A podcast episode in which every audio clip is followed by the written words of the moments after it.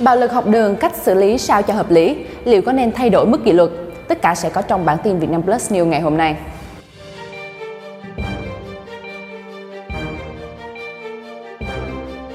Tại sao lại quay lại vấn đề tưởng chừng như đã chôn vùi dưới hạt cát sa mạc?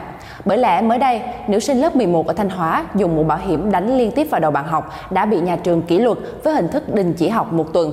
Đây là một trong số những vụ học sinh đánh bạn học gây bức xúc dư luận trong thời gian vừa qua. Tuy nhiên, nhiều người cho rằng đối với hành vi bạo lực học đường, hình thức kỷ luật cao nhất là đình chỉ học 2 tuần thì khá nhẹ. Ngày 23 tháng 11, trên Facebook xuất hiện một clip dài khoảng 3 phút ghi lại cảnh một nữ sinh dùng mũ bảo hiểm đánh liên tiếp vào đầu bạn. Khi chiếc mũ bảo hiểm bị hỏng, nữ sinh này đã lấy chiếc khác để tiếp tục đánh bạn. Chưa thỏa mãn, nữ sinh này còn bắt bạn mình quỳ xuống xin lỗi. Nạn nhân không dám kháng cự, chỉ biết lấy tay che mặt. Clip này nhanh chóng được chia sẻ rộng rãi và gây không ít phẫn nộ cho người xem.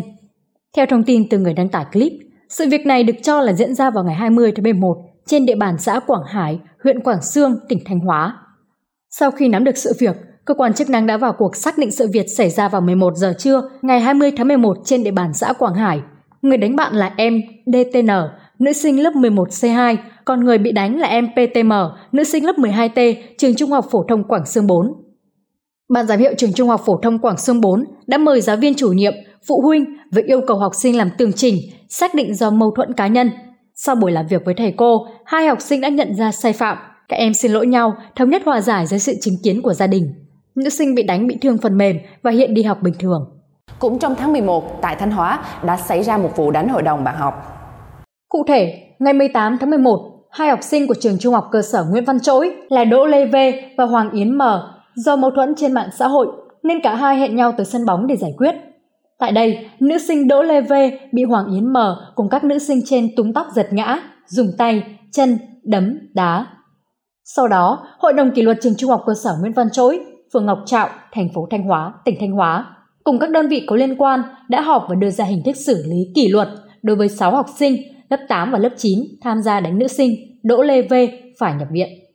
Theo lãnh đạo trường Trung học cơ sở Nguyễn Văn Trỗi, Ngoài đình chỉ học một tuần, 6 học sinh bị xếp loại hạnh kiểm trung bình trong tháng 11 này. Trước đó, hàng loạt vụ việc đau lòng đã xảy ra gây bất bình dư luận. Cụ thể, vào ngày 24 tháng 9 vừa qua, một nhóm nữ sinh trường trung học phổ thông Huỳnh Trúc Kháng, Thanh Xuân, Hà Nội đã đánh hội đồng bạn ngay trước cổng trường, trước sự chứng kiến của nhiều học sinh khác. Ngày 29 tháng 5, hai nữ sinh lớp 8, trường trung học cơ sở Vĩnh Lộc B, huyện Bình Chánh, thành phố Hồ Chí Minh hẹn em học sinh lớp 6 ra một địa điểm gần trường thay nhau đánh.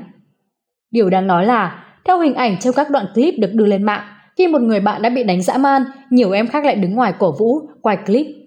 Một sự việc đau lòng khác mới xảy ra khi hai học sinh lớp 9 xô xát khiến một trong hai em tử vong. Đó là một học sinh lớp 9 trường trung học cơ sở Châu Giang, phường Châu Giang, thị xã Duy Tiên, Hà Nam. Ông Nguyễn Văn Thất, Chủ tịch Ủy ban nhân dân phường Châu Giang cho biết, theo điều tra ban đầu, em Nguyễn Văn Vĩ ở thôn Du Mi, phường Châu Giang và Nguyễn Tiến Đạt cùng học lớp 9 có xảy ra xô xát vào sáng ngày 26 tháng 11. Khi xảy ra xô xát, Đạt có dùng tay đấm vào vùng đầu và vùng bụng của Vĩ khiến nam sinh bị ngất. Dù đã được nhanh chóng đưa đi cấp cứu, nhưng em đã tử vong ngày sau đó. Ngay sau khi sự việc xảy ra, cơ quan công an đã nhanh chóng tiếp cận các nhân chứng và đưa Đạt về cơ quan để lấy lời khai. Bước đầu, Đạt thừa nhận có đánh 2 đến 3 phát vào vùng đầu, bụng của bạn học cùng lớp bằng tay, không có hung khí. Theo trưởng công an thị xã Duy Tiên, kết quả khám nghiệm tử thi sơ bộ đã có. Tuy nhiên, nguyên nhân dẫn đến cái chết vẫn đang được điều tra, làm rõ. Công an thị xã Duy Tiên đã ra quyết định tạm giữ hình sự với Nguyễn Tiến Đạt để điều tra, làm rõ về hành vi cố ý gây thương tích. Bạo lực học đường đã trở thành tình trạng gây nhức nhối của ngành giáo dục và toàn xã hội.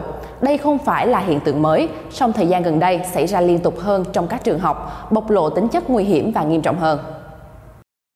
Những học sinh bị bạo lực nhất là bạo lực về tinh thần, bạo lực ngôn ngữ thường cảm thấy bị tổn thương, chán nản, lo âu, cô đơn, suy sụp. Thậm chí, tình trạng này có thể kéo dài suốt cuộc đời. Vừa qua, Bộ Giáo dục và Đào tạo đã công bố dự thảo thông tư quy định về khen thưởng và kỷ luật đối với học sinh trong các cơ sở giáo dục phổ thông được Bộ Giáo dục và Đào tạo đăng tải, xin ý kiến góp ý của dư luận đến hết ngày 31 tháng 10 năm 2020. Dự thảo bỏ quy định đuổi học một năm, thay vào đó chỉ là hình thức tạm dừng thời gian học tập trên lớp tối đa là 2 tuần. Trong dự thảo cũng không còn quy định việc tổ chức kiểm điểm, phê bình học sinh trước lớp, trước toàn trường. Các hình thức kỷ luật khiển trách, cảnh cáo, tạm dừng học tập trên lớp dự kiến sẽ không được áp dụng đối với học sinh tiểu học. Thay vào đó, ở cấp học này sẽ chỉ sử dụng các biện pháp giáo dục kỷ luật tích cực. Nhiều ý kiến chuyên gia giáo dục cho rằng khi hình thức kỷ luật học sinh được giảm xuống, cũng cần đề cao vai trò của nhà trường, bởi nếu không thực sự thường xuyên dạy kỹ năng sống, tuyên truyền hậu quả của bạo lực học đường, học sinh sẽ dễ dàng nhờn và đối phó bởi quy định dừng việc học tập cao nhất 2 tuần là chưa đủ mạnh. Bạo lực học đường, câu chuyện đáng lẽ ra không nên xảy ra ở môi trường giáo dục, nơi các em được trau dồi kiến thức và rèn luyện đạo đức. Thế nhưng luôn luôn có hai mặt của vấn đề. Khi đã xảy ra rồi, cơ sở giáo dục cần có những biện pháp gì để xử lý kịp thời và thích đáng. Cảm ơn quý vị đã quan tâm theo dõi. Xin chào và hẹn gặp lại.